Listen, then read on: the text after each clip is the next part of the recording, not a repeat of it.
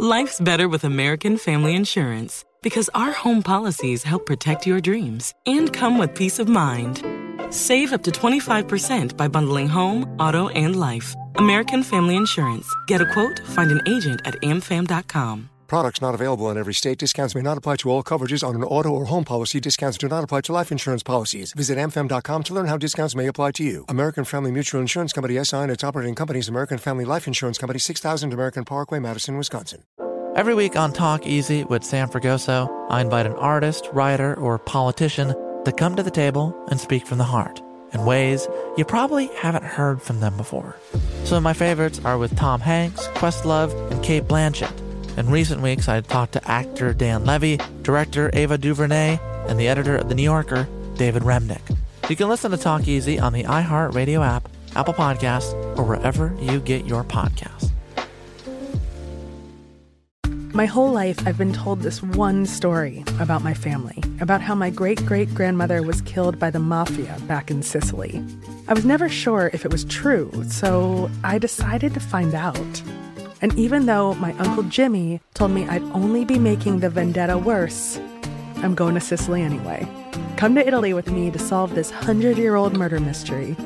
Listen to The Sicilian Inheritance on the iHeartRadio app, Apple Podcasts, or wherever you get your podcasts.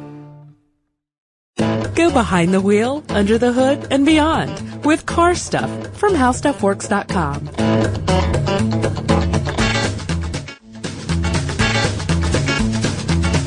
everybody, welcome to the podcast. I'm Scott Benjamin, the auto editor here at HowStuffWorks.com. And my name is Ben Bowlin, and I do a couple things for this website as well. Lots of things. What? Don't, don't sell yourself short, Ben. You do lots of things. Oh, shucks. Even Scott. more recently, I know you've been really, really busy in there. Thanks, man. Well, you know, um, let me see.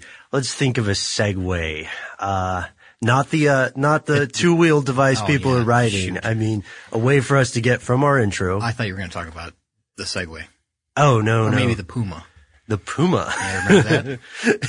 wow. the GM collaboration thing? I do want to talk about that, but today we should talk about something that, no offense, I think is, Maybe a little faster. yeah, Maybe. maybe. I don't know. I guess it depends. It's certainly it's certainly something that uh, I did not expect when you sent this to me because this was Yeah, it's a departure from the norm, right? yeah This is, uh, this is unusual and it's getting, uh, mixed reviews. Mixed reviews, that's Uh, for sure. yeah. As you can imagine. Well, you've probably read these, right? right. Uh, there are a lot of people that, a lot of purists that are saying, what is going on here?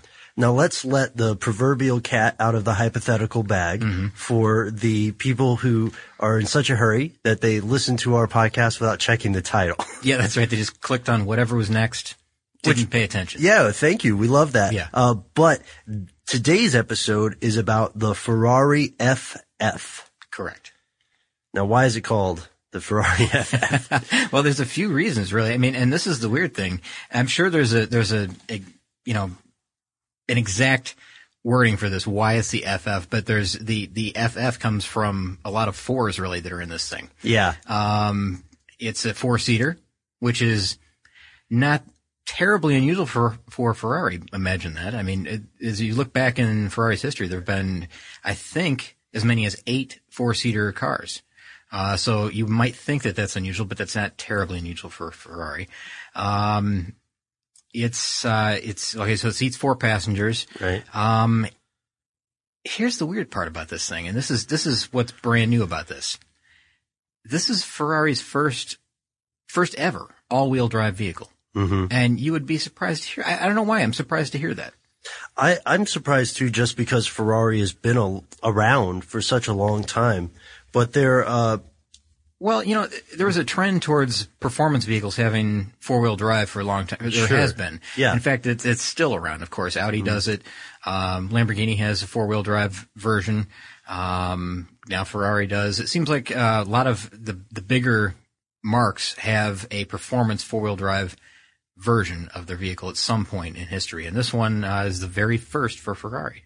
now also let's be clear that this, uh, this system is called the 4RM and, uh, it's a different bird from a lot of the other four wheel drive or all wheel drive systems. Supposedly very different. Right. Um, and the main difference, do you know what the main difference is in this thing? Uh, it's the weight. The it? weight. That's right. Exactly. It's, it's as much as half of the weight of other similar systems in, in, uh, you know, other sports vehicles. Uh, so all wheel drive systems and vehicles are very heavy just with the, the, uh, uh, the hardware that they have to carry. And, uh, this one, for whatever reason, and I, I, we really have to get into this deeper once this thing is unveiled because it isn't, Yes. hasn't even been unveiled yet.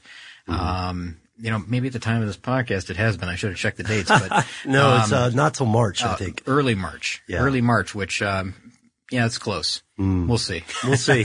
but it's going to be unveiled. Uh, the formal debut of this thing is in March in Geneva, and um, I'm sure there'll be a lot more details about it coming soon. But um, yeah, this this drive system, this four wheel drive system, is 50 percent lighter than other similar systems. Now, uh, you know, what have they removed? What's what's uh, you know, what's the compromise here? Because you know Yeah. it's got to be strong, right? It's got to be extremely strong because when we get into the performance figures, you'll find out why. But Yeah. um, another thing that's uh, that's drawing a lot of attention about this thing, and this is a lot of attention, um, is the the unique design, the exterior body design. Oh yeah, the uh, shooting brake design. Exactly. Now, shooting brake design. Now, if no one's ever heard of this, Ben, you want to you want to describe what this is, or do you want me to take it? Use your powers of articulation. All right. Shooting brake design is uh, essentially a long hood, two doors, a hatchback.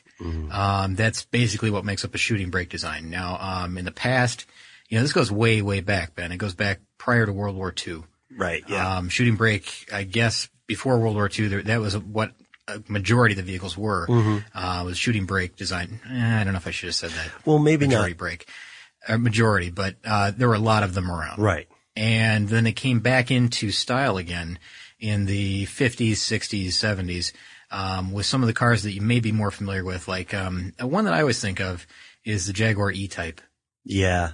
That one to me, Handsome. That very very nice vehicle. I mean, the E-Type with the the extreme sloping back end. It had kind of a hatchback design to it. Um, long long front end, two doors. You can get the picture of what that looks like, right? Um, some of the more modern versions that you may find on the road are like the BMW Z3 Coupe and the newer Z4. Good call. Um, those are those are, I guess, the, the most modern examples of shooting brake designs you find. Um, and Ferrari, believe it or not, has had a shooting brake design in the past. Did you see this vehicle? Yes, but only uh, I didn't know about it until I dug into it a little. Yeah, yeah. You know what? I really didn't pay much attention to this vehicle ever prior to this either as well. Um, it is the 1962 Ferrari 250 GT bread van. They called it a bread van, which I thought was kind of funny because, uh, you know, bread van, you, you get a picture Yeah. in your head of what that looks like. But, uh, this is a race car. It's a, just an, a flat out race car. It's beautiful. Mm-hmm. I mean, I thought it was cool looking. The bread circuit used to be really competitive, right? The '60s bread circuit. I knew, you know what? I knew there was going to be some type of joke. I I'm know sorry, man. Yeah, I guess so. nature. The speedy delivery, right? Yeah, but um, you can catch some video of uh, the 250 GT bread van Mm-hmm. um, on a track. I think it's in Italy, but maybe not. Um, you should check it out. There's some, you know, um, point of view type stuff that, and um, also some, you know, just footage of this thing flat out around a track, and it's it's beautiful. And while you're there on YouTube, make sure to check out the, um, I guess the, what are they calling it? A video debut for the Ferrari FF? Yeah. And it's, it's, it's basically this commercial that shows some of the awesome handling, some of the pre- precision driving we've talked about in earlier episodes. Um, but they're really trying to uh, sort of have an exhibition for the handling that this Ferrari has. You know, you see it in snow, Yeah, which, is, a big thing. Yeah, come on. That's a huge, huge diversion for them from what they're normally known for. Right, yeah. Uh, you wouldn't normally see a, uh, a, a press release for something like this or a video release Mm-hmm. for something like this in the snow. And, uh, it handles it well. It handles it real well. surprisingly well, and they've got a little bit of drift on on some of there, Yeah, which just right. looks oh man, Yeah, it's really cool looking. And the, and the thing is that, you know, all this footage is done with the vehicle in, uh, in disguise. So it's got the camo on, you know, with the, the false body panels. Mm-hmm. Yeah. Blacked out, you know, a lot of tape all over it and everything. It looks, uh, pretty raw, but, um, still very, very interesting. And it's really cool how, uh, how well it handles the snow. And this thing is already, it, you know, as we say, this vehicle has not come out, but it's been a long time in the rumor mill. And for, uh, for a while now, people have been speculating on the emergence of this vehicle. Ferrari has, uh, from what I understand, been dropping hints about it for a while without. Yeah, they've been talking about, um, you know, they talk about hybrid cars. They talk about four wheel drive cars. Um, you know, rumor mills is always kind of all Twitter about, uh, you know, the, um, uh, the shooting brake design. That seems to get a lot of press recently. You know, there, there are a lot of manufacturers that are kind of messing around with shooting brake designs right now. Audi is, Porsche is, um, of course, you know, there, there's the, the wagons that a lot of these companies put out. Mercedes has something that looks a little bit like a shooting brake design. Um, so yeah, the, the high-end manufacturers are still making shooting brake designs. And, uh, why not Ferrari jump on this? Cause I'm right now, and here's the, the, the strange thing about this, Ben. Even though we've said that, you know, these manufacturers that sound like their competitors are, are talking about making shooting brake designs, yeah. get this for for considering this vehicle for for the type it is the the shooting brake design there is no competition you know why Why is that? it has a v12 engine and that's really cool about this thing because it's a it's a replacement for the 612 uh oh, scaglietti is that right Yeah, yeah, yeah.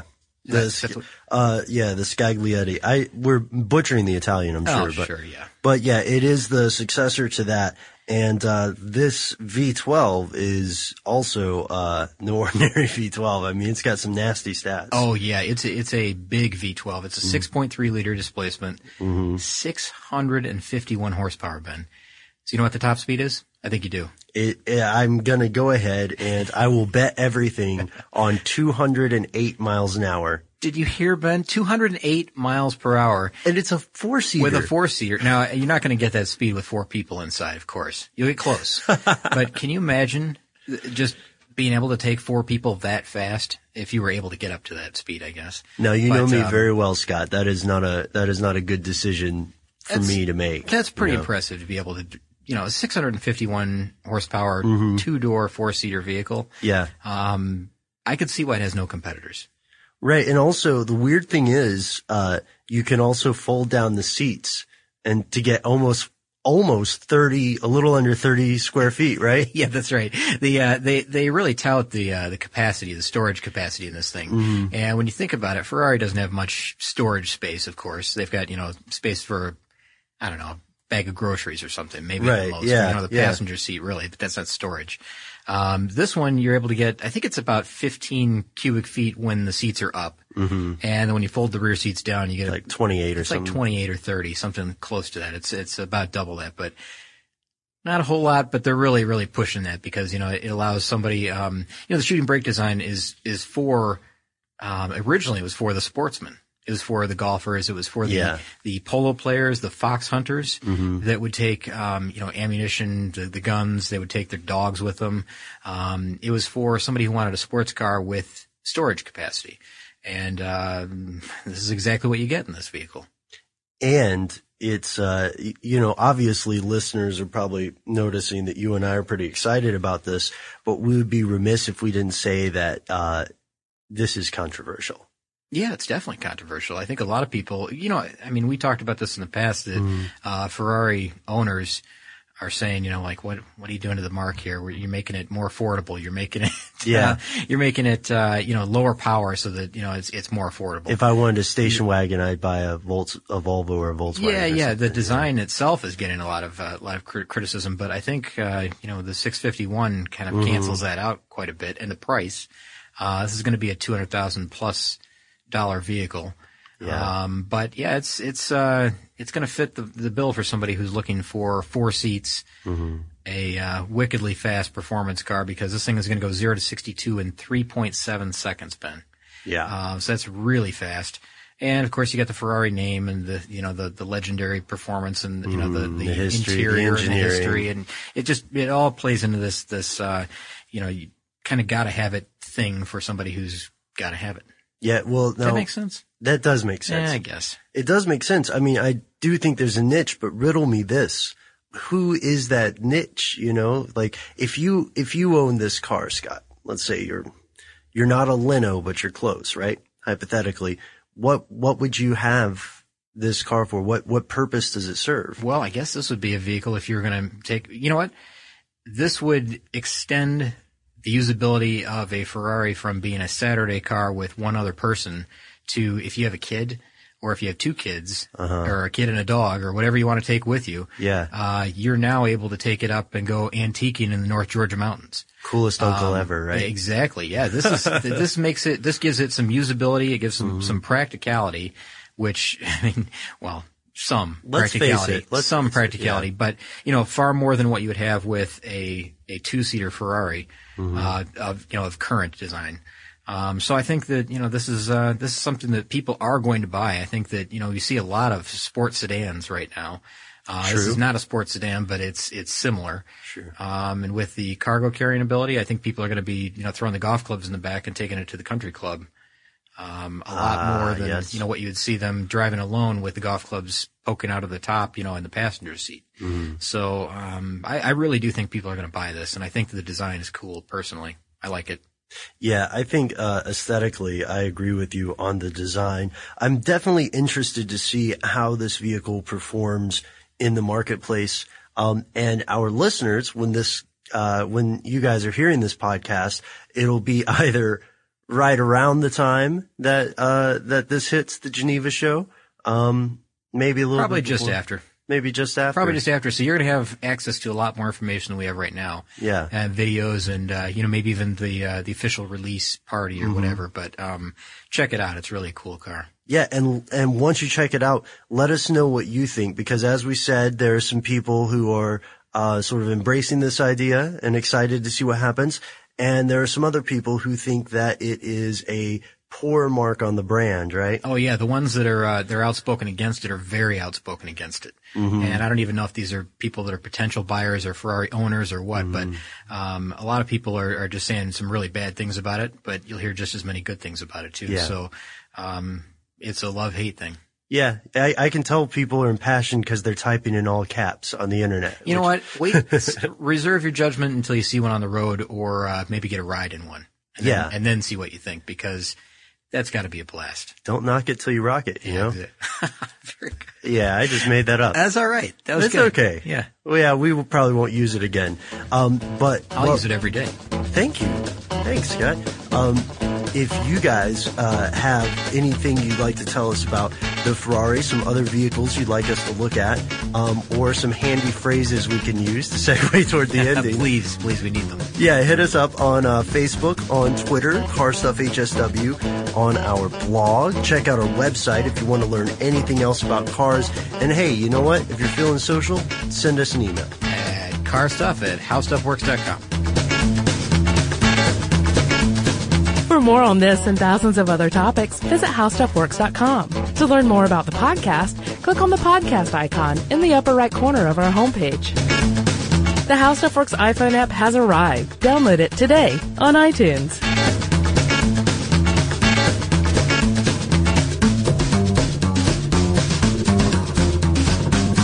My whole life, I've been told this one story about my family, about how my great great grandmother was killed by the mafia back in Sicily.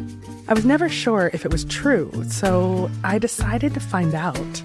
And even though my Uncle Jimmy told me I'd only be making the vendetta worse, I'm going to Sicily anyway. Come to Italy with me to solve this hundred year old murder mystery. Listen to The Sicilian Inheritance on the iHeartRadio app, Apple Podcasts, or wherever you get your podcasts. Every week on Talk Easy with Sam Fragoso, I invite an artist, writer, or politician to come to the table and speak from the heart in ways you probably haven't heard from them before. Some of my favorites are with Tom Hanks, Questlove, and Cate Blanchett. In recent weeks, I talked to actor Dan Levy, director Ava DuVernay, and the editor of The New Yorker, David Remnick. You can listen to Talk Easy on the iHeartRadio app, Apple Podcasts, or wherever you get your podcasts. Imagine you ask two people the same seven questions. I'm Minnie Driver, and this was the idea I set out to explore in my podcast, Minnie Questions. This year, we bring a whole new group of guests to answer the same seven questions, including Courteney Cox, Rob Delaney, Liz Phair, and many, many more. Join me on season three of Minnie Questions on the iHeartRadio app, Apple Podcasts, or wherever you get your favorite podcasts. Seven questions, limitless answers.